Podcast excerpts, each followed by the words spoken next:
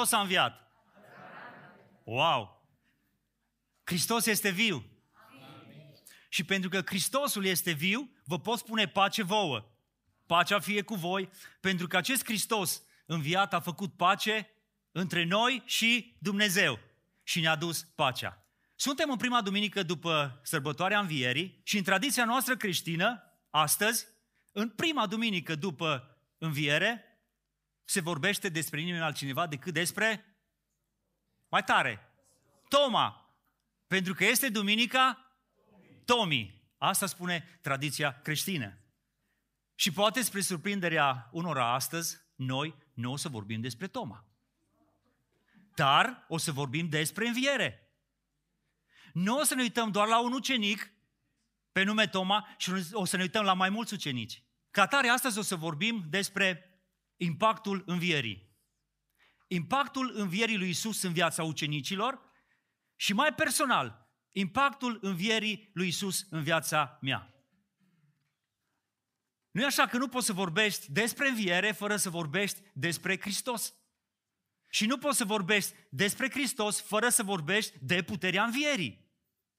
Și nici nu poți să vorbești despre ucenici, despre creștini, fără să vorbești despre impactul învierii, despre efectele învierii. Și când vorbim despre impact în viața noastră, ne referim la oameni, la evenimente, la situații plăcute sau mai puțin plăcute, care au avut loc în viața noastră și care ne-au influențat fie într-un mod pozitiv, fie într-un mod negativ viața. Evenimentele care ne-au influențat pot să aibă loc fie în copilărie, fie în tinerețe, fie la bătrânețe, pentru că ele atunci când, atunci când le trăim aceste evenimente, ne impactează viața. Vă aduceți aminte de vreun eveniment de genul ăsta în viața voastră care va impacta viața? Mai multe, nu? Unele bune, altele mai puțin bune. Era în anul 1986 și eu eram pe clasa 5-a. Câți v-ați născut după 89? După 89. După 89. Mai curaj. Un pic de istorie, să vă spun ce s-a întâmplat înainte de 89. Eram în clasa 5-a și ceea ce vreau să vă spun este ceea ce m-a impactat pe mine până nu de mult. Și uh, pe clasa 5-a am avut o dirigintă foarte de treabă, membră de partid, era foarte dedicată partidului și după câteva săptămâni, după ce ne-a cunoscut, la ora, ora de dirigenție, ghiși ce subiect vrea să abordeze și l-a și abordat. Măi copii, care dintre voi aveți altă religie de genul uh, pocăiți, așa mai departe? Vă dați seama că eu crescut în familie de pocăiți, pocăința din mine nu putea să stea jos. Și mă ridic repede. Toți copiii, pocăitul. Din ziua aia mi s-a schimbat numele. Până în clasa 8 -a. Cu toate că mai aveam o fată care era din biserică de la noi, dar ea nu a avut curajul. Asta s-a întâmplat în clasele 5-8 și am zis, cu niciun chip, altă dată eu nu mă voi mai ridica în picioare în fața clasei să spun că sunt pocăit. Când era vorba de creștini, de așa mai departe, toți colegii spre mine. Și ajung în clasa noua. Și în clasa noua, bineînțeles, tânăr, adolescent, vine doamna dirigintă care, așa cum mi-aduc aminte în ce sală eram și cum, și vine și spune, ă, este cineva printre noi care face parte din altă religie? Era în 89 deja. Și în mine ceva spunea, spune. Și uh, curajul meu de a sta jos a fost că mai aveam două fete în clasă, tot din, din biserica mea. Și mă uitam la ele, ele la mine. Eu trăind cu acele sentimente, cu acel impact din clasa a cincea, am zis, nu mă ridic. Și mai întreabă doamna, tare drăguță, îi fusese profesoară și la sora mea, deja ne știa. Fără să-mi dau seama frec mâinile, se termină ora cu bine, cu vai, în timpul orei, acum cum să recuper, recuperez greșeala, să mă mărturisesc. Și gata, ora nu ia să uh, diriginta bine pe clasă, eu la ușă după doamna dirigintă, uh, vă rog, dați-mi voi să vă spun ceva. Știți, uh, eu știu, tu ești pocăit. Așa de mare efect a avut în viața mea că până în urmă cu aproape 15 ani nu am putut să vorbesc lejer cu oamenii care nu aveau aceeași credință ca și mine.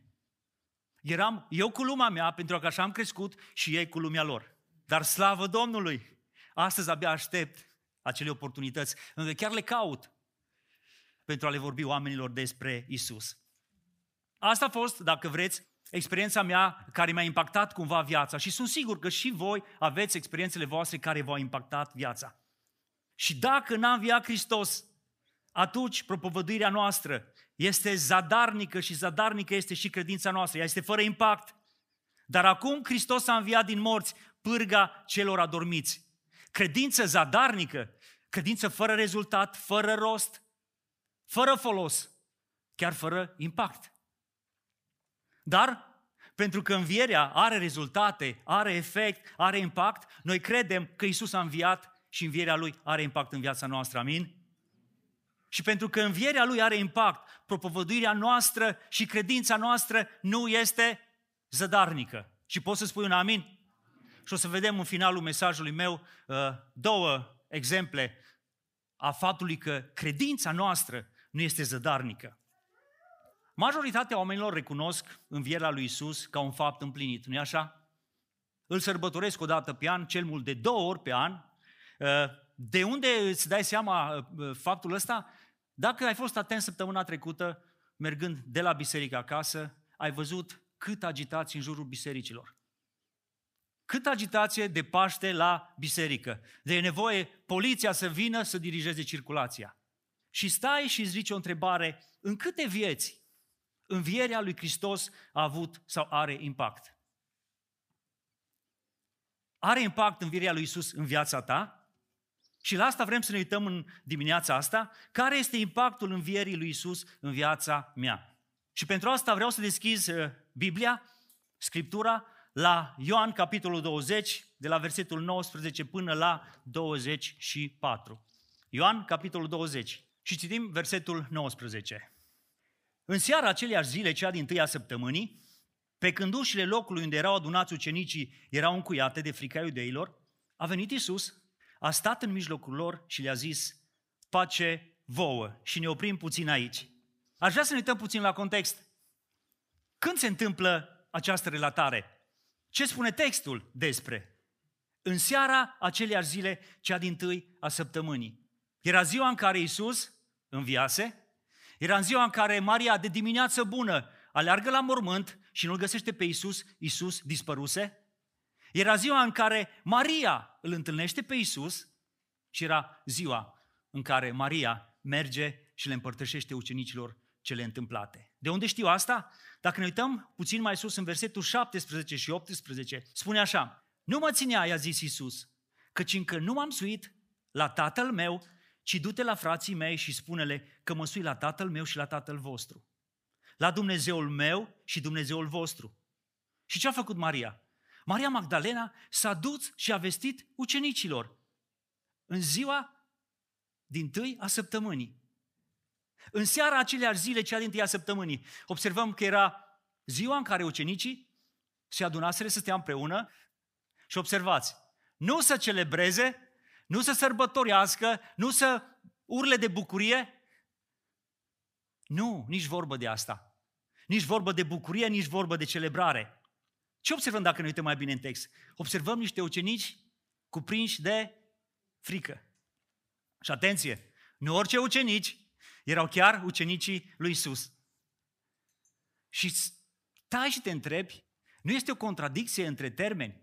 Ucenicii lui Isus cuprinși de frică? Oare cum pot să stea în aceeași încăpere ucenicii lui Isus cu frica? Cum se poate ca ucenicii lui Isus să fie cuprinși de frică? Dar chiar așa e. Chiar dacă sunt ucenicii lui Isus, ei chiar sunt cuprinși de frică. Și asta e frumusețea Scripturii. Ea prezintă totdeauna și prezintă totdeauna tot adevărul. Scriptura prezintă totdeauna tot adevărul și asta face și acum cu ucenicii. Dar haideți să vedem ce le-a provocat frică ucenicilor.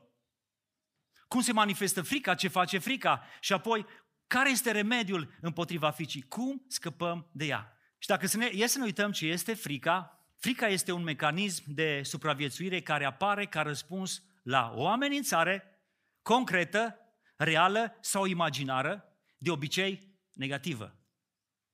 Frica mai este, dacă vrei, o emoție primară de bază care ne poate paraliza și bloca în orice activitate. Dacă asta e frica, te întreb de unde apare frica în viața ucenicilor. Sau care este motivul fricilor? Ce a determinat frica din viața lor? Unul din motivele care a provocat frica lor a fost sentimentul de abandon simțit de ucenici după plecarea lui Isus dintre ei. Mai bine zis, după moartea lui Isus. Dispariția figurii de referință din viața lor a produs panică. Realitatea care i-a izbit a fost că Isus nu mai e cu ei. Învățătorul pe care îl știau ei toată ziua cu ei nu mai este. Și după trei ani și jumătate de umblat cu acest Isus, să te trezești într-o zi fără El, e foarte probabil și parcă e normal să te cuprindă frica. Pentru că frica de singurătate, care apare în urma sentimentului de abandon, este general valabilă. Și dacă te uiți, te uiți la ucenici, nici ei n-au fost scutiți. Au simțit aceeași teamă care o simți și tu astăzi, care ești în biserică acum dimineața. Dar vreau să reții ceva. În absența lui Isus, frica se instalează. Frica are loc doar acolo unde Isus nu este prezent. Uitați-vă, vă rog, în viața ucenicilor, experiența lor cu frica a fost totdeauna atunci când Isus nu era cu ei. Fie că era pe uscat, fie că era pe mare. Frica era atunci când Isus nu era cu ei. Și dacă ești cuprins de frică în dimineața asta, deși stai pe scaun și ești între oameni, ar fi bine să verifici unde este Isus în viața ta. Sau dacă este Isus undeva în viața ta. Și un al doilea motiv pentru care eu cred că frica i-a cuprins pe ucenici a fost frica de suferință. Suferința care poate provoca moartea. Pentru că da, frica cea mai mare a noastră, a oamenilor și și a lor, implicit a lor, este frica de moarte. Frica i-a cuprins din cauza că au văzut ce a trăit învățătorul lor Isus. Ucenicii și ei erau pasibili de un asemenea tratament din partea iudeilor. Și umblând cu Isus, au văzut toată suferința de care Isus avea avut parte. Și mai mult decât atât, Isus le și spune, și Matei consemnează asta în capitolul 26, versetul 31. Atunci Isus le-a zis, în noaptea aceasta, astea sunt cuvintele lui Isus, toți veți găsi în mine o pricină de potignire, căci este scris, voi bate păstorul și oile turmei vor fi risipite. Până și pe Petru îl avertizează Isus, dar Petru, fiind foarte puternic în orgoliul lui, Petru a luat cuvântul și a zis, chiar dacă toți, Doamne, ar găsi în tine o pricină de potignire, eu niciodată nu voi găsi. Fiți atenți ce spune Isus. Adevărat îți spun, i-a zis Isus, că tu chiar în noaptea asta și nu-i spune numai când, îi spune și cum și de câte ori. Sentimentul de singurătate, teamă, de suferință și de moarte au fost căile prin care frica a pătruns în viața ucenicilor. Nu știu care este modalitatea prin care frica poate pătrunde în viața ta sau care sunt acele uși deschise prin care viața ta este invadată de frică. Pot să fie diverse motivele. Dar vreau să știu un lucru. Indiferent care este modul prin care frica se instalează în viața mea, în viața ta, efectele ei sunt aceleași. Poate chiar acum unii dintre noi trecem prin stări de frică sau poate te confrunți cu frica și măcar nici nu știi că asta e frica. Vreau să înțelegi un lucru. Dacă pe ucenici care au umblat cu Isus nu i-au ocolit, nu i-au ocolit frica, nici noi nu suntem scutiți de frică. Așa că aș vrea să ne uităm la trei lucruri pe care le face frica în viața noastră atunci când ne copleșește. Și vreau să ne uităm la ucenici.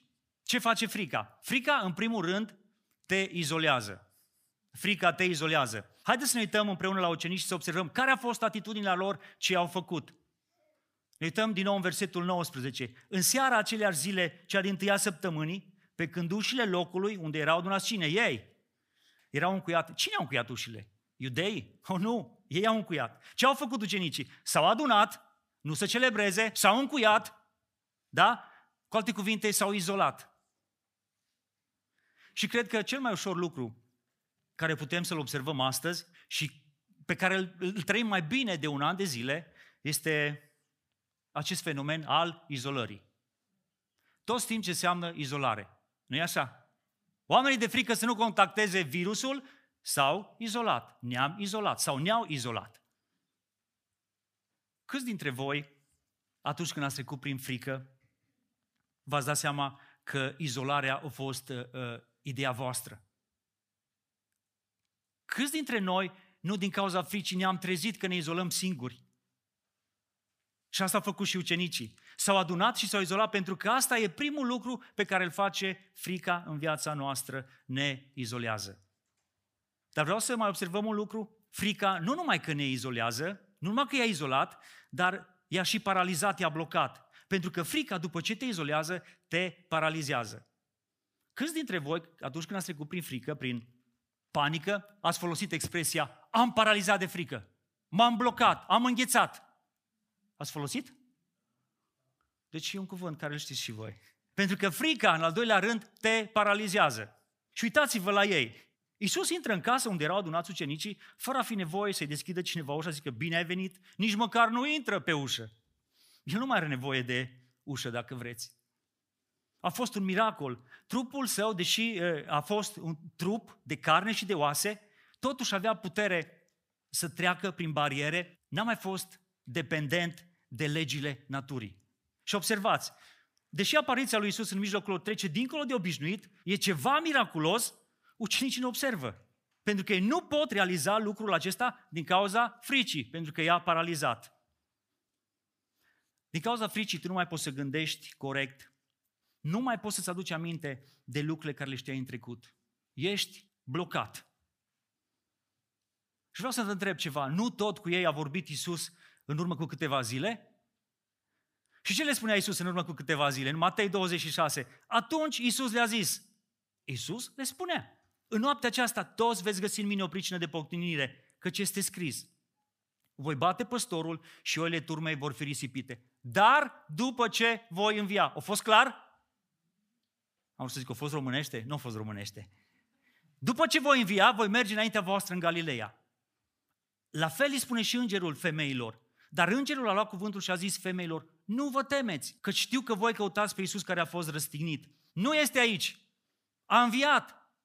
După cum zisese. Veniți de vedeți locul unde zăcea Domnul și duceți-vă repede de spuneți ucenicilor lui că a înviat dintre cei morți. Iată că el merge înaintea voastră în Galileea. Acolo îl veți vedea. Iată că v-am spus aceste lucruri. Nu a fost clar Isus? Ba da, a fost foarte clar și a fost foarte detailat. Dar frica le-a paralizat gândirea, i-a blocat. Pentru că frica, în primul rând, te izolează, în al doilea rând, frica te paralizează, dar frica mai face ceva. Și parcă e mai urât lucrul ăsta decât toate celelalte. Frica fură. Frica te fură. Frica îți fură încrederea în tine, frica îți fură încrederea în ceilalți. Și spun îți fură pentru că efectiv frica te fură. Câți dintre voi, atunci când v-a cuprins frica, când ne-a cuprins frica, am luat tutăria conștient și de bunăvoie. Nu mai vreau să am încredere în mine. Ai zis, de astăzi, eu nu mai cred în mine. Ați făcut careva lucrul ăsta voit? Nu. Nu se întâmplă așa. Tu nu renunți conștient la tine. Încrederea îți este furată de frică. Frica preia controlul și te controlează. Frica fură capacitatea ta de a lua decizii bune, de a gândi corect, de a gândi clar. Și asta se întâmplă cu ei. Ucenicii, vă dați seama, ucenicii care umblaseră cu Isus și care făceau minuni în numele lui Isus. Acum, din cauza fricii, nu mai au încredere în ei, dar mai grav, mai mult, nici în El, în Isus. De ce? Pentru că frica jefuiește. Frica nu te întreabă dacă vrei, frica nu te întreabă, ă, ești liber astăzi? Nu. Frica vine și te jefuiește. Dar care este impactul învierii lui Isus în viața mea? Care este impactul învierii în viața ucenicilor? În contextul acesta în care ucenicii erau izolați, eh, erau paralizați, dacă vreți, și erau și furați, jefuiți de frică, apare dintr-o dată Isus în mijlocul lor. Nu se așteptau la asta. Și un prim lucru pe care trebuie să-l știi despre Hristosul înviat este acesta. Hristosul înviat alungă frica. Poți să spui amin? Hristosul înviat aduce pacea. Versetul 19. A venit Isus, a stat în mijlocul lor și le-a zis, pace vouă. Apare Isus în mijlocul lor, dintr-o dată, într-un mod miraculos și începe a-i certa. Așa v-am învățat eu pe voi. Ce zic vecinii despre voi? Voi stați cu ușile încuiate. Uh, dar cum mai ies eu între oameni, adică voi ucenicii mei, eu, învățătorul vostru, vă, vă e frică când eu sunt cu voi. Așa certăm noi copii. Bă, cum ți-e frică? Ți-am spus.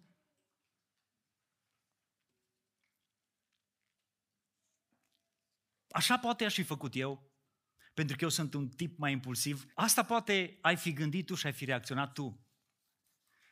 Isus însă face altceva și vrea să fii atent ce face Isus. Isus intră pe nesimțite, pe neașteptate și pentru că le cunoștea inima înainte să intre, să-i vadă. Și pentru că le simțea frica și le auzea bătăile repezite ale inimii. Isus nu-i ceartă. Isus le spune, pace vouă. Facă Dumnezeu să fie bine totul cu voi. Deși era un salut obișnuit în vremea aceea, similar cu shalom din ebraică, acum rostirea lui de către Isus capătă un sens mai profund și mai cuprinzător. Pentru că noi suntem tentați când vorbim de pace să ne referim doar la pacea orizontală, da? Pace între popoare, pace între persoane, pace între frați, între părinți, între copii. Scriptura însă ne învață că prima și cea mai esențială pace este cea verticală. Între cer și pământ, între Dumnezeu și omenire. De ea depinde, dacă vreți, toate celelalte forme de pace. De ce spun asta? 1. Dacă mă uit mai atent, e prima dată când apare în Noul Testament uh, acest pace vouă rostit de Isus. S-a mai întâlnit Isus cu ei până atunci. I-a mai întâlnit și de dimineață și la mea și seara. E prima dată când apare acest pace vouă. Doi, când Isus spune pace vouă, Isus le comunică ucenicilor ceva din pacea lui Dumnezeu care depășește orice înțelegere. În acest sens, pacea uh, este aproape sinonim cu har. Și trei, dacă l-ar fi folosit doar ca și salut Isus, nu ar fi repetat din nou în versetul 21. Isus le-a zis din nou, pace vouă. Dar pentru că fica era așa de prezentă, cuvintele pace vouă au acum un sens nou, deoarece Hristos a făcut pace prin sângele său pe cruce. Dar fiți atenți, Înainte ca pacea să se instaleze în inimile lor, ei aveau nevoie de certitudine, de credință, să creadă că El este Isus, cel răstignit, cel mort și cel înviat. De aceea, după ce le zice prima dată pace vouă, ce face Isus?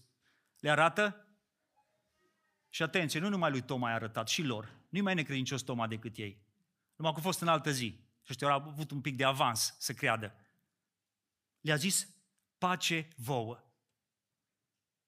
Ei au văzut urmele lui Isus din palme, rana din coasta lui și ce s-a întâmplat? Inimile au fost copleșite de bucurie. Frica a fost înlocuită cu bucurie atunci când și-au dat seama cu adevărat că este Domnul. Versetul 20. Și după ce a zis aceste vorbe, le-a arătat mâinile și coasta sa. Ucenicii s-au bucurat când au văzut pe Domnul. Bucuria și pacea au primit-o doar atunci, doar atunci când au crezut că e Domnul. Ca să poți să primești pacea lui Isus, trebuie să crezi că El este Hristosul cel înviat. Pentru că Hristosul cel înviat a făcut pace cu Dumnezeu, pace cu noi înșine, pace cu semenii. Hristosul înviat aduce pacea. Pacea lui Dumnezeu, care ți-o poate da și ție, și pace cu semenii. Pavel spune asta în Coloseni și vreau să vă citesc. Coloseni 1, de la 19 la 21. Căci Dumnezeu a vrut ca toată plinătatea să locuiască în El și să împace totul cu sine prin el. Pace cu Dumnezeu. Atât ce este pe pământ, cât și ce este în ceruri, făcând pace prin sângele crucii lui. Și pe voi, care odinioară erați străini și vrăjmași, prin gânduri și prin faptele voastre ele, El v-a împăcat acum pe voi. Pace cu voi înși. Și în Coloseni 3, pacea lui Hristos, la care ați fost chemați toți, să alcătuiți un singur trup, să stăpânească inimile voastre. Și aș vrea să reții ceva aici. Înainte ca tu să faci ceva pentru El, El vrea să se asigure că tu ai primit pacea Lui. Pace cu Dumnezeu, pace cu tine, tu știi câte frămânți și unii dintre voi v-ați frământat foarte mult, și pace cu semenii. dă voie să te întreb acum, ai pace? Ai pacea lui Dumnezeu ca rezultat a învierii lui Hristos în viața ta, nu în viața altora? Te-a impactat învierea lui Hristos în felul ăsta aducându-ți pacea? Pentru că vreau să știi, ca să poți să auzi vocea lui Dumnezeu sau ceea ce spune Dumnezeu, mai întâi trebuie să primești pacea lui. Și asta, dragul meu, vreau să știi că e ordinea după care lucrează Isus și în viața ucenicilor. Hristosul înviat aduce pace și în al doilea rând, Hristosul înviat te responsabilizează, te trimite. Uitați-vă, vă rog, în versetul 21.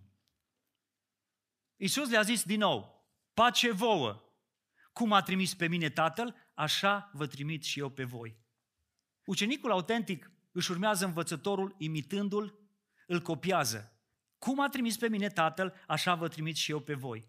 Iisus nu a venit pe pământ să stea într-un loc ascuns, izolat, cuprins de frică. O, nu, el a umblat pe străzi, a fost vizibil, a mers din loc în loc, vestind vestea bună a păcii, a împăcării, faptul că Dumnezeu a împăcat lumea cu sine prin Hristos. Ei, și la asta te trimite Isus și pe tine. Credincioșii nu trebuie să țină pacea Lui doar pentru ei, trebuie să o împărtășească și cu alții. Dar atenție! Mai înainte ca tu să poți să împărtășești din pacea lui Hristos, trebuie ca tu să fii trăit, să fii experimentat această pace. Tu nu poți duce mesajul păcii lui Dumnezeu atât timp cât tu nu l-ai primit și nu l-ai experimentat. De aceea, din cauza asta, Isus insistă și le spune, pace vouă. Isus le-a mai zis odată, pace vouă. Și abia, abia apoi, Isus îi trimite. Și spune, cum a trimis pe mine Tatăl, tot așa vă trimit și eu pe voi. Ți-ai pus oare întrebarea, cum l-a trimis Tatăl pe Isus? Haideți să ne uităm cum a venit Isus în lume. El a venit în lume luând chip de om, renunțând la slava lui. A știut Isus să se contextualizeze. Asta înseamnă renunțare. El a venit ca un slujitor, pentru că a înțeles, cine vrea să fie mare, trebuie să fie robul tuturor. Și asta nu înseamnă nimic altceva decât sacrificiu. El s-a golit de sine pentru că a înțeles smerenia. Și el și-a găsit toată plăcerea în a face voia Tatălui, pentru că ăsta era motivul venirii lui în lume. Iată-mă, spune Iisus, vin să fac voia ta, Dumnezeule. Asta înseamnă supunere. Și vreau să înțelegi că toate aceste lucruri Iisus le-a făcut prin puterea Duhului Sfânt. Pentru că El, zice Scriptura, El nu avea Duhul cu măsura. Asta înseamnă dependență totală de Duhul Sfânt. Și acum, El le spune ucenicilor și spune și ție în această dimineață, așa vă trimit și eu pe voi. Cu alte cuvinte, la asta te chem, să renunți, să te zmerești, să sacrifici, să te supui, să fii dependent de Duhul Sfânt. Iisus amintește deja ideea asta încă cu câteva zile înainte, în rugăciunea Lui. Și spune, cum mai trimis tu pe mine în lume, așa i-am trimis și eu pe ei în lume. Și în general trimiterea presupune ca persoana care trimite să aibă autoritate asupra celui trimis. Și asta implică să aibă și un scop, să aibă și o misiune de îndeplinit. Și Iisus a fost trimis de către Tatăl ca să mântuiască lumea. Și Ioan 3 cu 17 ne spune așa de frumos. Dumnezeu, în adevăr, n-a trimis pe Fiul Său în lume ca să judece lumea. Atenția cei care evangelizați și spuneți în felul ăsta. Ci uh, El a trimis ca lumea să fie mântuită prin El. Iar noi suntem trimiși de Isus să vestim mântuirea înfăptuită de El. Misiunea noastră, trimiterea noastră e de a face cu continuarea lucrării de mântuire a lui Hristos. Cu alte cuvinte, așa cum El a fost trimis de Dumnezeu să vestească această mântuire și nu mai să o vestească, El să o și împlinească la cruce. El te responsabilizează pe tine, pe mine, pe tine. Căci dacă este cineva în Hristos, este o făptură nouă. Cele vechi s-au dus, iată că toate lucrurile s-au făcut noi. Și toate lucrurile acestea sunt de la Dumnezeu, care ne-a împăcat cu El prin Hristos. Și atenție, și care ne-a încredințat slujba împăcării nouă. Am o întrebare pentru tine. Practici această slujbă a împăcării? Ești responsabil de acest mesaj. Când a fost ultima dată când tu ai practicat această slujbă a împăcării? Dacă n-ai făcut-o, te întreb, a înviat Hristos pentru tine? A avut impact în viața lui Hristos în viața ta să te scoată din acea zonă de frică pentru că tu nu poți să stai ascuns toată viața ta după ce te-ai întâlnit cu Hristos. Dar pentru a putea duce la îndeplinire această misiune importantă, Iisus Știa că ucenicii au nevoie de mai multă putere și puterea asta să rămână peste ei, cu ei și atunci când Isus nu mai e în viața lor. Și asta vedem în versetul 22. După aceste vorbe a suflat peste ei și le-a zis, luați Duh Sfânt. Luați Duh Sfânt. Și asta ne duce la cel de-al treilea lucru care îl face Hristosul înviat în viața ucenicilor. Hristosul înviat te împuternicește, îți dă autoritate. După aceste vorbe, a suflat peste ei și le-a zis, luați Duh Sfânt. Celor ce le veți ierta păcatele vor fi iertate și celor ce le veți ține vor fi ținute. Astfel l-a suflat peste ei și le-a zis, luați Duh Sfânt. Cuvintele și imaginea suflării peste ei ne amintesc de cine? De Adam? De Dumnezeu când a zis? Exact aceeași expresie o folosește aici, a suflat. Și ce spune ție? La ce trece cu gândul când auzi această expresie a suflat? Când auzi că cineva mai suflă, înseamnă că acolo mai este încă viață. Ce era Adam înainte să sufle Dumnezeu peste el duh de viață? Dăm voie să spun că Adam, până să sufle Dumnezeu peste el duc de viață, era un cadavru. Era țărână cu chip de om, fără viață, fără suflare, incapabil să facă vreo acțiune. Dar ce se întâmplă? Atunci când Dumnezeu suflă, viața pătrunde în acel chip de pământ și omul s-a făcut astfel un suflet viu. Genesa 2 cu 7. Domnul Dumnezeu a făcut pe om din țărâna pământului I-a suflat în nări suflare de viață și omul s-a făcut astfel un suflet viu. Așa după cum suflarea de viață a transformat pumnul de țărână într-un suflet viu, tot la fel, Duhul i-a transformat pe ucenici din niște oameni fricoși și descurajați, derutați, în niște oameni puternici, capabili să ducă mai departe lucrarea începută de Isus. Și vreau să spun ceva, și noi avem nevoie de acea suflare a Duhului Sfânt peste noi pentru a putea împlini chemarea care ne-o face Hristos. Versetul 23, ultimul. Celor ce le veți ierta păcatele vor fi iertate și celor ce le veți ține vor fi ținute. Ce vrea să spun aici Isus? Oare au ucenicii puterea de a ierta păcatele? Sau poate unele dintre ele, cele care nu sunt așa de grave, care nu sunt așa de grele, cele care sunt mai, mai grele, mai grave, le lasă pe seama lui Hristos. Asta vrea să transmită Iisus ucenicilor. De acum înainte voi aveți putere de a ierta și de a lega. Te întreb, de ce a mai trebuit Iisus să vină în lume să moară dacă ei aveau această putere?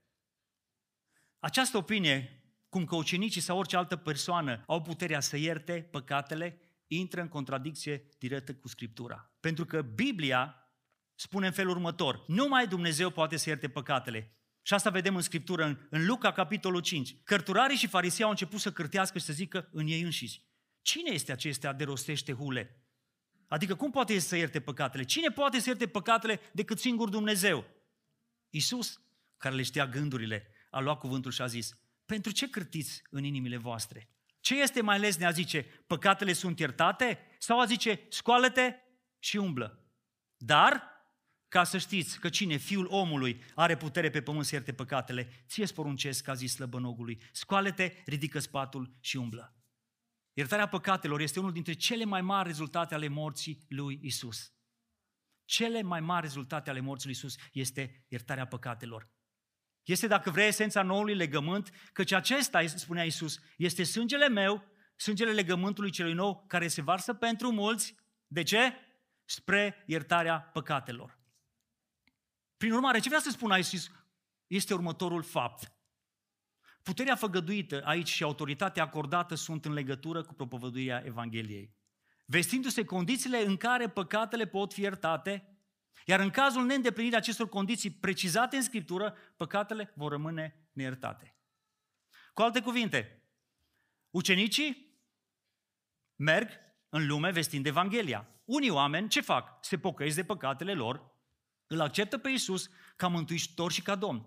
Ucenicii sunt autorizați să le spună acestora că, conform cu învățătura Scripturii, păcatele lor au fost iertate prin sângele lui Hristos. Dar mai este o categorie de oameni. Alți oameni refuză să se pocăiască, să creadă în Isus ca Domn, ca Mântuitor.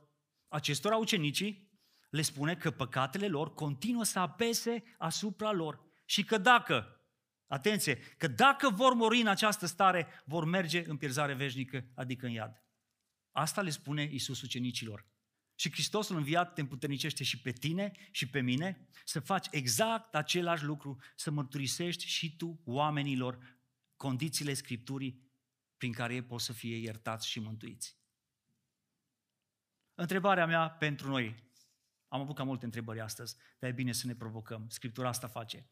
Facem lucrul acesta? Sau te-ai blocat și tu ca mine până în urmă cu câțiva ani și rămâi acolo blocat de frică din cauza impactului negativ care l-a avut cine știe ce în viața ta? Dacă nu faci acest lucru, dăm voie să te întreb dacă tu l-ai întâlnit pe Hristosul cel înviat. Egal de câți ani vii la biserică, egal de câți ani tu te-ai botezat. Poți să fii ucenicul lui Iisus să umbli cu el trei ani jumate și într-o zi să-ți dai seama că ți-e frică? Nu mai crezi nici în tine, nici în el? A avut impact în virea lui Hristos în viața ta?